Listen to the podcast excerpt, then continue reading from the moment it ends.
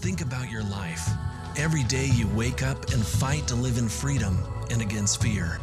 But Christ has already won the battle for our freedom. We didn't earn it. The battle was won when Jesus died on the cross. We don't deserve it. He gives us grace because of His great love for us. And our freedom was secured when Christ rose from the dead. The grace of God gives us freedom freedom from sin, freedom to live the life He calls us to. We aren't saved by trying harder. We aren't saved by trying to be good. Only Jesus can save us and set us free. So enjoy God's gift of grace in your life. Be at peace and live in freedom. Haven't you enjoyed having the choir and orchestra in third service? They're always in first and second. Yay, I love them in third. Jesus is the greatest man I know.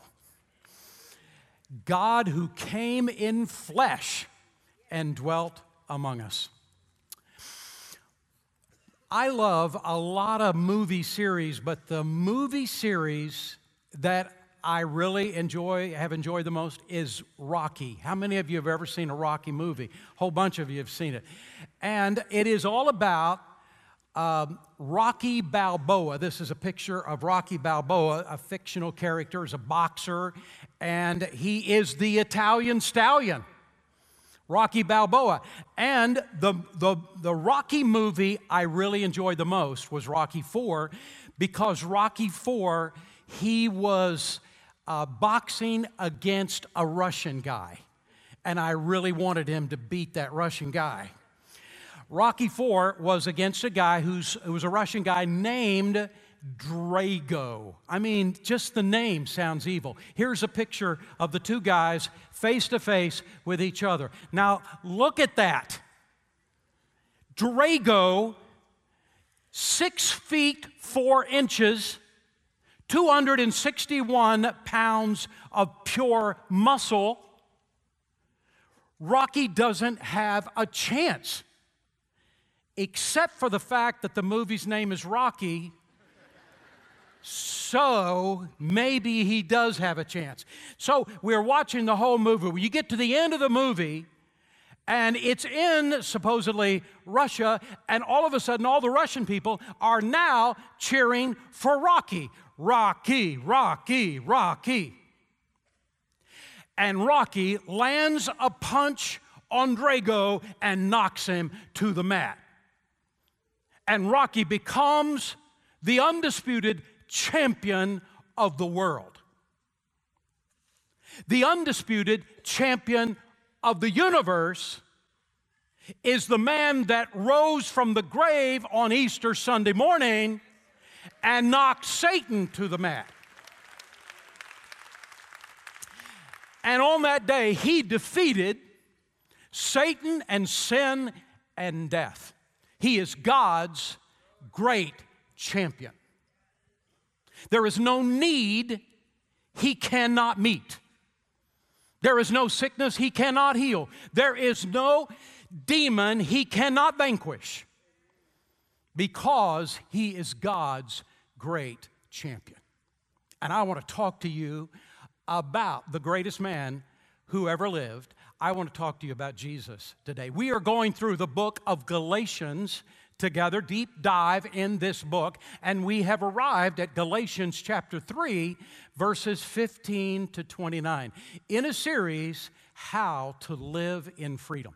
So, what does this passage of Scripture teach us about Jesus? Well, the first is this that Jesus is God's great champion because he is the fulfillment of God's promise to bless the whole world. God made a promise that through the Messiah, he would bless all the nations of the world.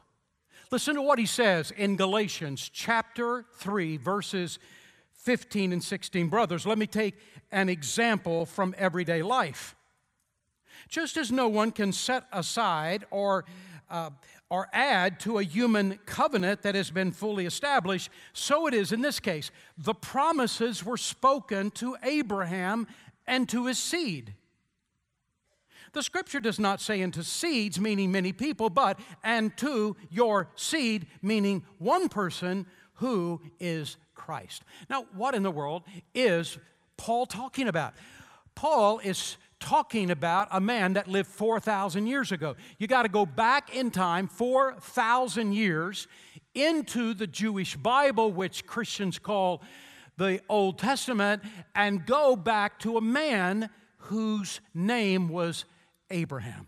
And Abraham believed God, and it was counted unto him as righteousness.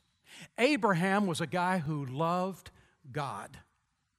And God promised Abraham that through him, through his seed, that all the nations of the world would be blessed. Notice how it goes in Genesis chapter 12, verse 3 And I will bless those who bless you, and I will curse him who curses you. And in you, all the families of the earth will be blessed. Genesis chapter 22, verse 18, through your seed. And this is the verse that Paul is quoting. Through your seed, all the nations of the earth will be blessed because you have obeyed me. Now, how's it possible that all the nations of the earth would be blessed through Abraham, since Abraham would have not known most of the nations of the earth? I mean, during the time of Abraham, there were people that lived in what we commonly know as South America and North America and Asia and Europe. And Abraham didn't know those guys were there. Abraham didn't have any impact on those guys. It's not Abraham that the promise was for, it was the seed of Abraham, and that promise is talking about the Messiah. God is saying that when the Messiah comes, the Messiah will be such a profound blessing, he will bless all the nations of the earth. And the Messiah came 2,000 years after the promise was given to Abraham. 2,000 years. First of all, the question how did God know when he was talking to Abraham that 2,000 years later Jesus would come. How did he know that? Because God is above all time and space, He is not limited by it. God is the one that created time. He is the one that created space. And God is the master of it all. So think of it in these terms. For instance, right here, this is Abraham, 4,000 years ago. Right here is Jesus, that's 2,000 years ago. And right here is us.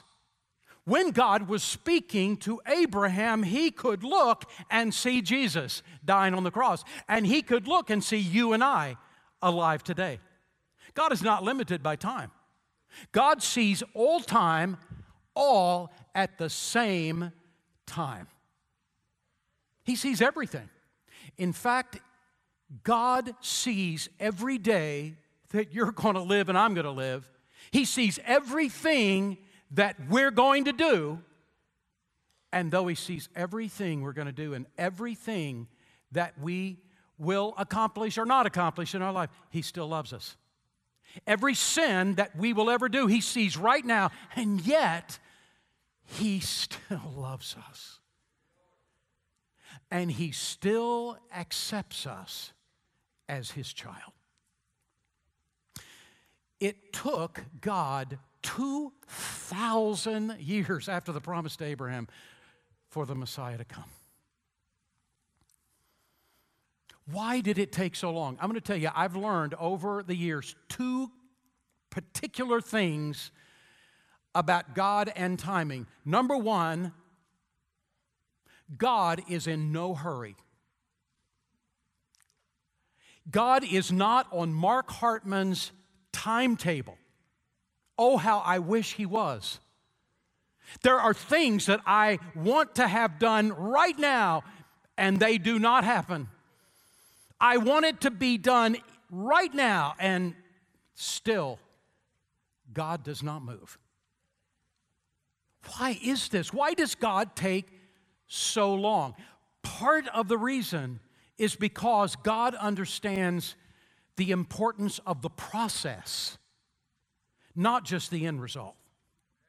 You see, most of the growing and the maturing and the developing in our life happen during the process, not just with an end result.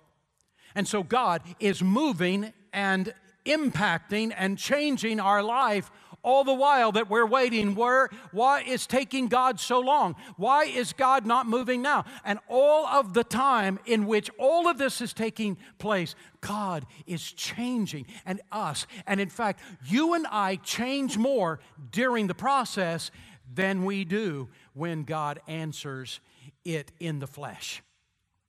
God understands that the process is so crucial, and so God waits. The second thing that I've learned about God is that God always fulfills his promises. He's made a promise to you, he will bring it to pass. May not be today, may not be when you want it to be, but it will come on time. God always fulfills his promises. And he fulfilled his promise to Abraham. The Messiah came. And though Jesus 2,000 years ago didn't impact all of the nations at that moment. Today he has. You cannot pick a country in the world that there are not at least some people in that country who have already come to know Jesus Christ as Savior. All the nations of the earth have been blessed and will be blessed more and more as time goes by, and every person, every people group on the face of this earth are presented with the gospel of Jesus Christ. God's promise is sure. Disneyland is located in Anaheim, California. And in Anaheim, California, there is also another amusement park that is called the Knott's Berry Farm. When uh, Kathy and I, our two kids, our two boys, were growing up and they were small children, we took a trip to Los Angeles, and one day we went to Disneyland, and the next day we went to Knott's Berry Farm. And it was a lot of fun. I rode all the rides that my little guys rode. And when they became teenagers, I rode all the rides that my teenage boys rode. I'm talking about monster roller coasters. I am talking about any, I'm talking about the thing that takes you up two miles and then drops you like a rock. I'm talking about these kinds of things. And I did them all. And I want to tell you why I did them all. Not because I liked them, because I don't like roller coasters and I don't like to be dropped two miles. I went on every one of them because I was trying to prove to my two boys that I am a man. That's why I did it. But now they're grown, and now I got grandkids, and I'm not going on any of them. I'm not. I'm not going to go on any of them. Why? Because being a man is my son's problem with my, my grandkids. It's not my problem. At Knott's Berry Farm, there is a ride in which you go up 148 feet, and when they got to the top, it broke. Yeah, I've thought that was going to happen to me all of my kids growing up years, but it didn't. But I thought it would, but it happened, and this is the ride right here. Now, this picture right here. And now that's not so bad, really. You're in a cabin, right? And there are 20 people in this cabin way up. Seven of those are children, and it breaks. And nothing they could do could bring that thing back down again. So what do you do? I mean, you, uh, they're, they're safe, they're okay up there, but you got to get them down sometime, right? And so what do you do? Well, they called for the firemen to come, and uh, they didn't have a ladder 148 feet tall. And so they had to use a hoist that I don't know whether it was on uh, a big crane or whether it was on a helicopter, but this firefighter was uh, on a rope and they took him right to the doorway that you saw just a moment ago and he opened the door and went in.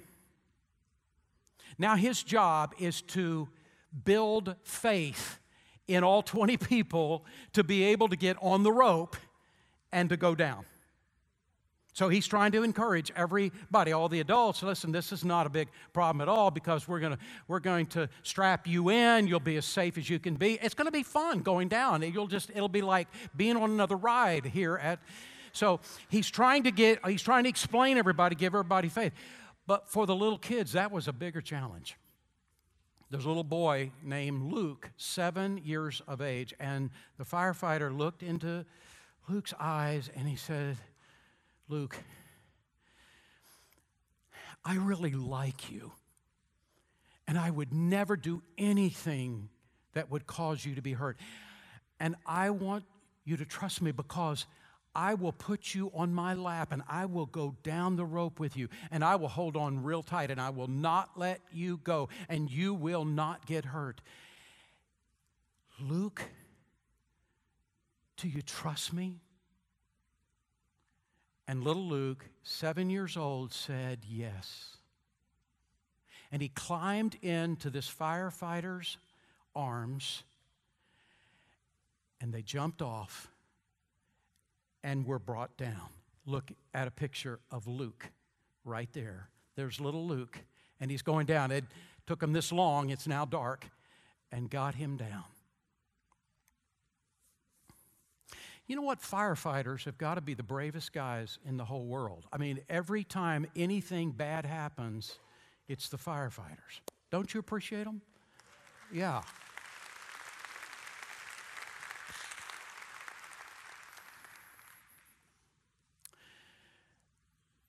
Jesus looks into your eyes and says to you, I really like you. In fact, I love you. And I'll take good care of you. I'm asking you if you would get into my arms and trust me.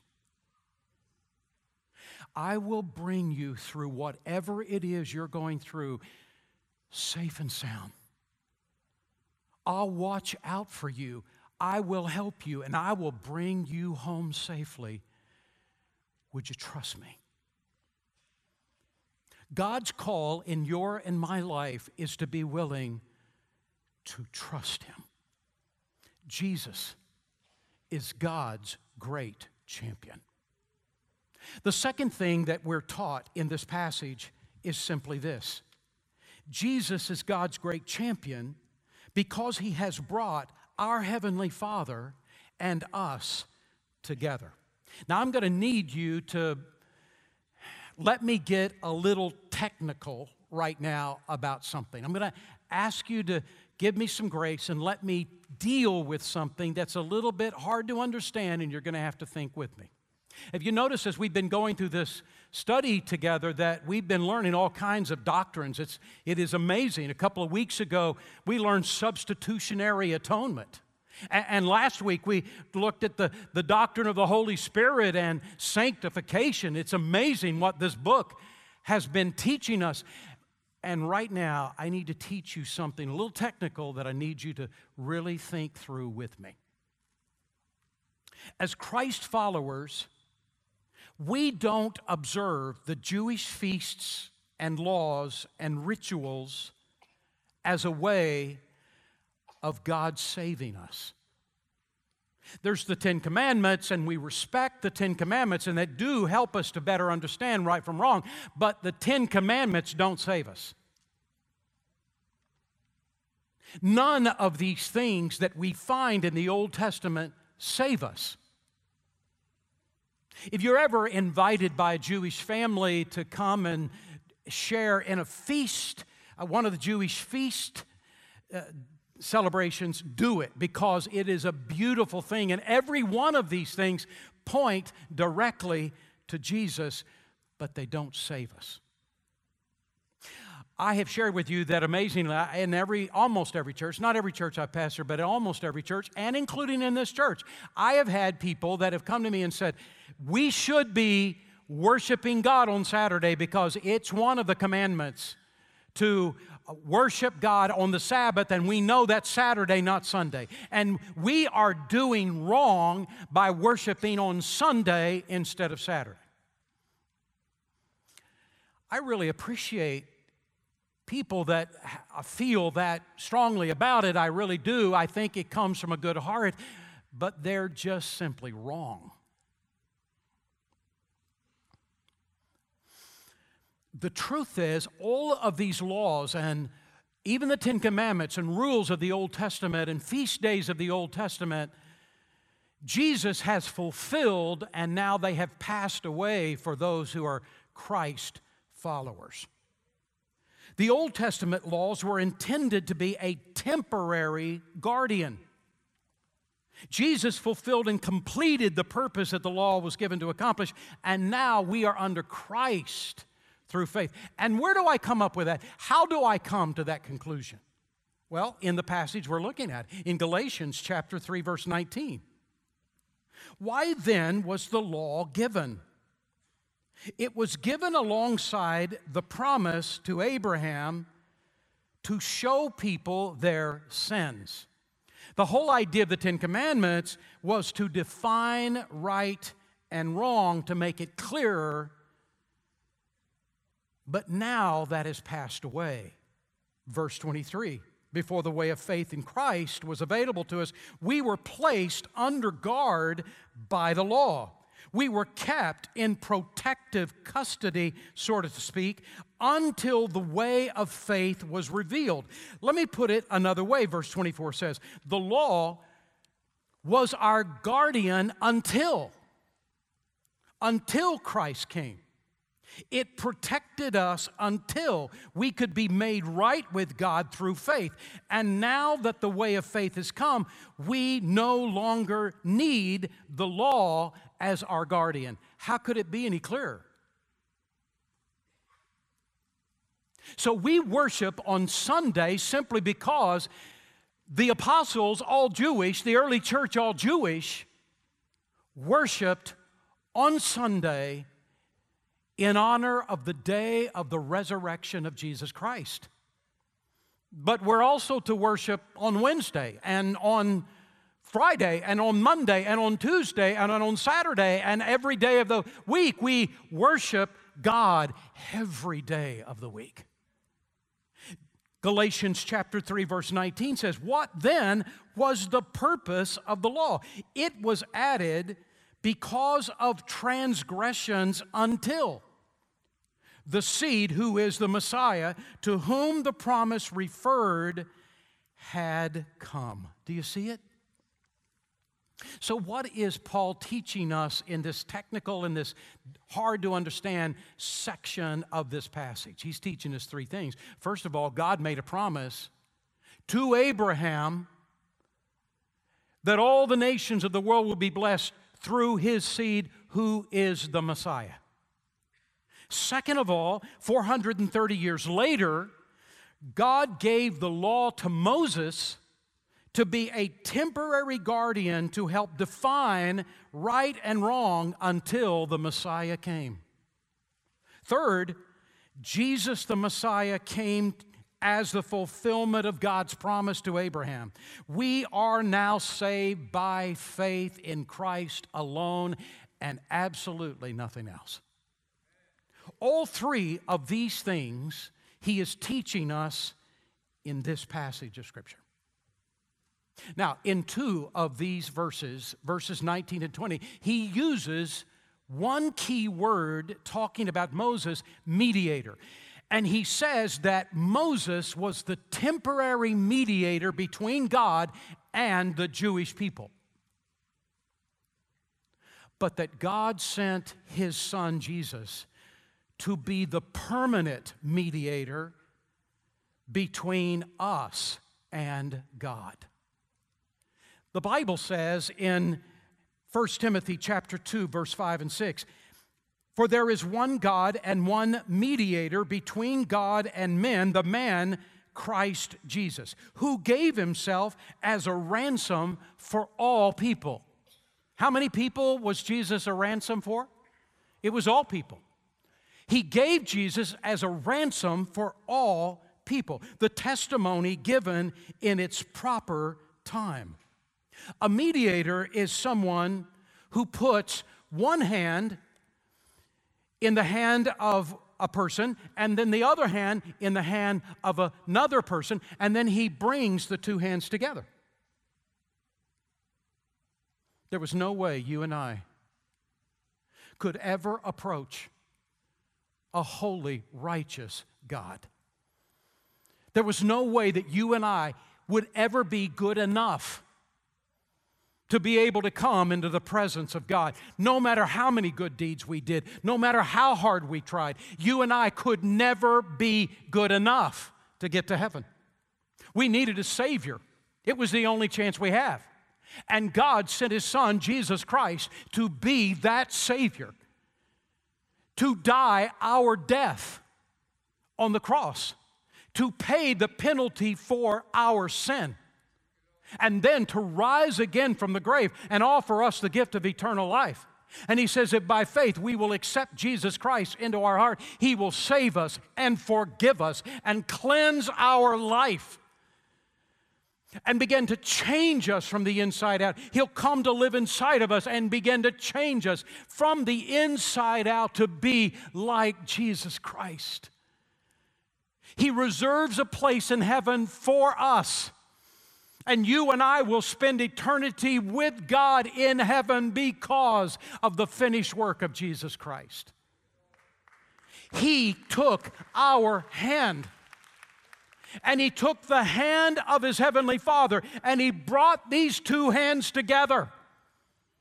And he reconciled us with God. The, the word reconcile means to restore the friendship. We have become a friend of God, just like we sing in the song. I am a friend of God. It ought to shock us every time we sing it. It ought to amaze us every time we sing it. How in the world could I ever be a friend of God? It's called Jesus Christ and the finished work of Jesus on the cross. And He has brought our hand and the hand of our Heavenly Father, and He has brought us together. This is what Jesus did for us. On January the 26th, on 2001, there was a man named Seiko Sakamoto, a Japanese guy who was working on a subway. But as he was working on the subway platform, he accidentally lost his balance and he fell onto the tracks. And when he fell onto the tracks, he got injured. No one was moving an inch to rescue him. But there was a Korean student that was in Tokyo who was at the university uh, wanting to get a degree. His name, Lee Soo Hoon. And Lee jumped off the platform and onto the tracks. A Korean student to save a Japanese man. He tried his best, but then all of a sudden, here comes the train, and they could not get up on the platform in time, and both of these men perished.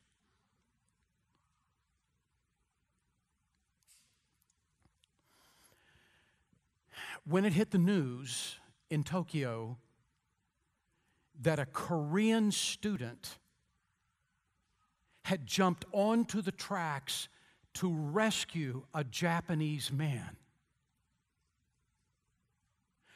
Thousands of Japanese began to talk about how ridiculous the bigotry of the Japanese toward the Koreans. You see, every country, every group of people have somebody that they hate. Somebody that they have to somehow figure out a way to be better than. And in Japan, the nationality that there is bigotry toward are Koreans.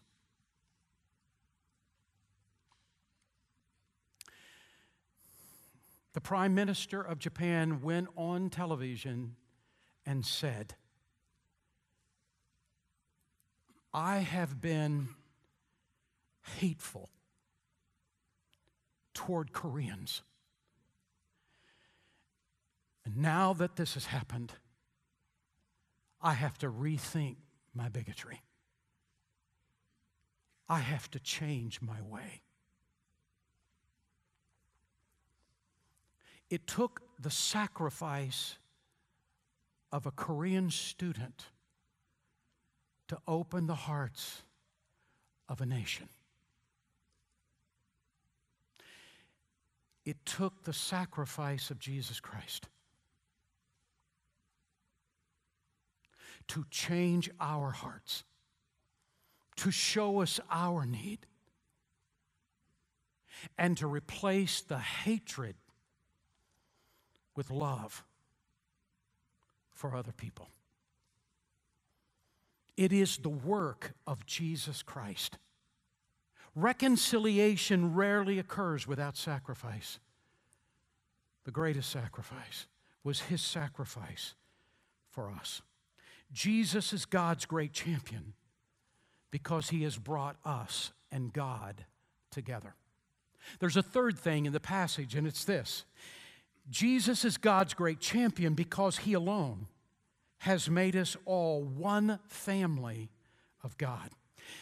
Galatians 3, verses 26 to 29. For you are all children of God through faith in Christ Jesus. And all who have been united with Christ in baptism have put on the character of Christ, like putting on new clothes. There is no longer Jew or Gentile, slave or free, male or female. You are all one in Christ Jesus. And now that you belong to Christ, you are the true children of Abraham. You are his heirs. And God's promise to Abraham belongs to you. Jesus has brought us together into a new, united community called the family of God. We become a part of the family of God not because we're born, but because we're born again. There are some who say, well, we're all God's children, but the reality is that's not true. We are all God's creation. That is true. But to be God's children, you got to be born again. We come into the family of God through faith in Christ. Listen to what the Bible says in John chapter 1 verse 12. But as many as received Jesus, to them he gave the right to become children of God, to those who believe in his name. Galatians chapter 3 verse 27 then says this, "For all of you who were baptized into Christ have clothed yourselves with Christ."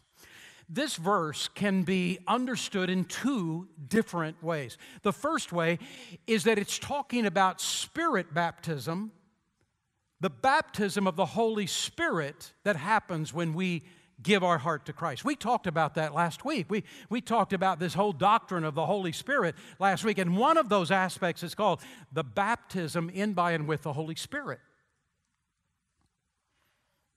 The baptism uh, of the Holy Spirit is the Holy Spirit putting us into the family of God, into the body of Christ.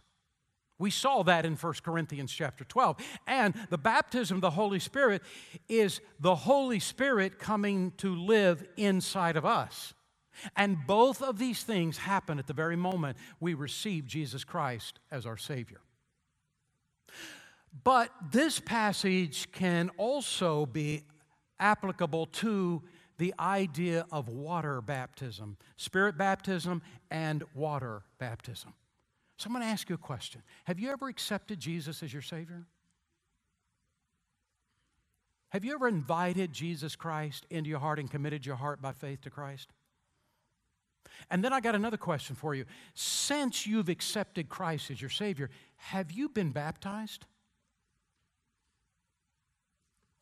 By water, have you been baptized?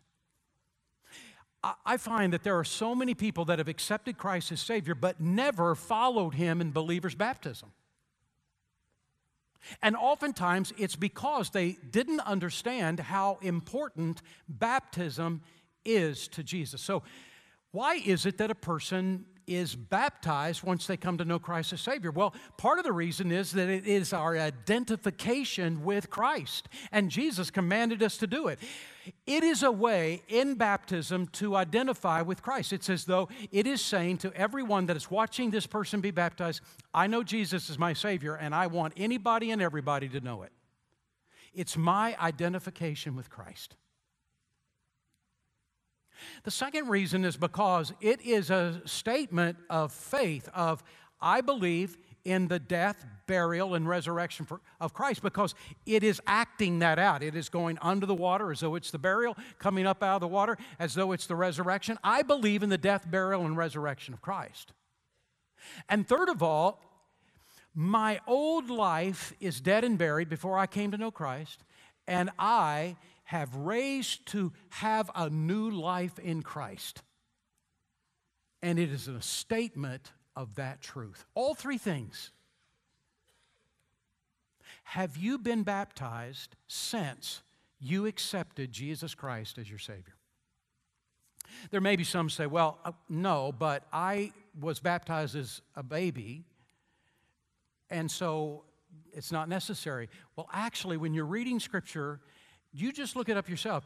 Every single person in the Bible that gets baptized is a person who, of their own free will, their own volition, has accepted Jesus Christ as their Savior. Knowing what they're doing, they gave their heart to Christ and then they were baptized. And I don't doubt that being baptized as a baby has significance. Has significance in your life, and I don't doubt that at all. Add to the significance and obedience a following in believers' baptism, now that you've accepted Jesus as Savior, since that is what Jesus has asked you to do. So here's what I want to do I want to challenge everybody in this room. If you have accepted Christ as your Savior, but you have not been baptized since you accepted Christ as your Savior, I want to encourage you in just a few moments when this service is done, go to a room we call Next Step Center. It's out in the commons area and talk to a minister how here I've accepted Christ as my savior but I've never been baptized. What do I do next? I want to encourage you to follow in obedience to what Jesus said to do. There is another statement that is made in this passage that I think is pretty significant in Galatians 3:28. There is no longer Jew or Gentile, slave or free, male or female, for you are all one in Christ Jesus. What does it mean? It means that in God's eyes, Jews and Gentiles are equal. Slaves and free are equal in that first century time, and male and female are equal. What does it mean? It means that men are not better than women. God does not see men better than women, and Jew is not better than Gentile, or Gentile better than Jew. And you can take these words, and here is it, here it is that the ground around the cross of Jesus Christ is equal, is level. And every person around that cross of Jesus Christ is viewed equally in the eyes of Almighty God. That's what it means. There was a man, an old man, that was a very wealthy guy. He had millions, hundreds of millions of dollars. It was just absolutely amazing how much money this guy had. And he loved art. And he would go all over the world and he would find the most incredible works of art from famous painters, and he would buy those works of art and bring them back and display them in his house his wife passed away and they had had a son and the son grew up to be a young man and he began to nurture his son in, in art and how beautiful it is and his son would go with him on excursions all over the world and they would buy beautiful works of art.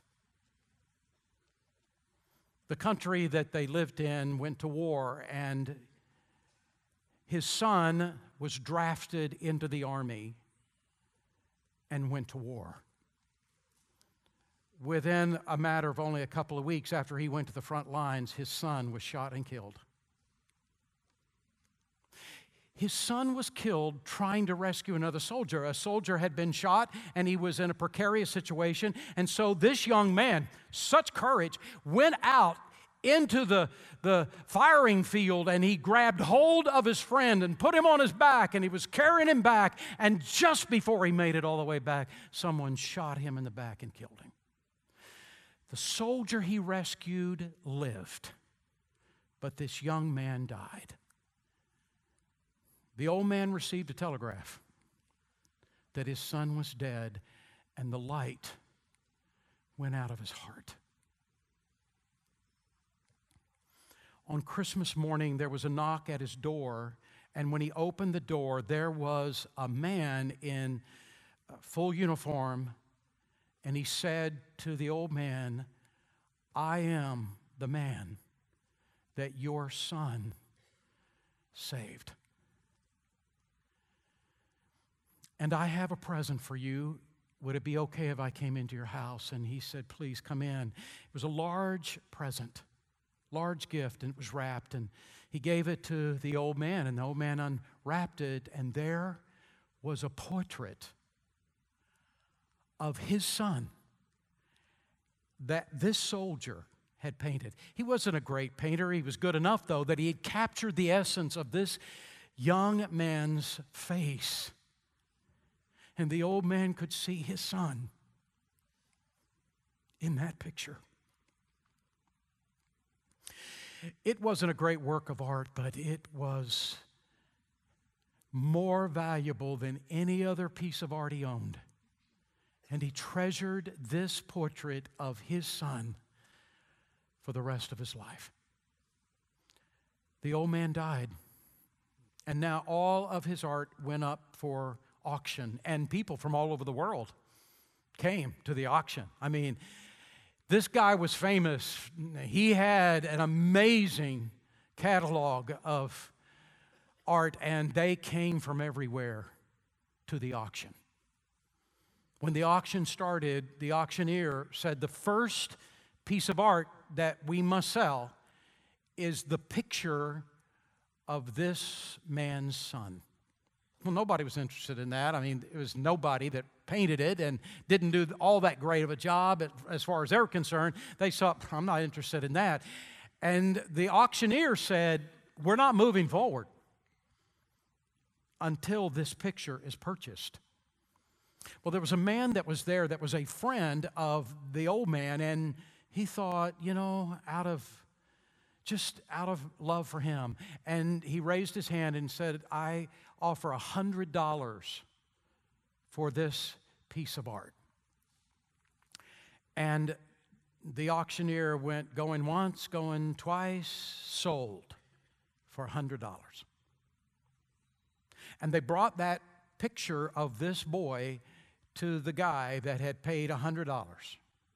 And then the auctioneer got back on the stand and he announced to everyone, the auction is now over. What? What do you mean the auction is over? We've come from across the world to come to this auction. We want to buy some of these paintings. What are you talking about? And the auctioneer said, Because in the will of the old man, he said, Whoever gets the son gets it all.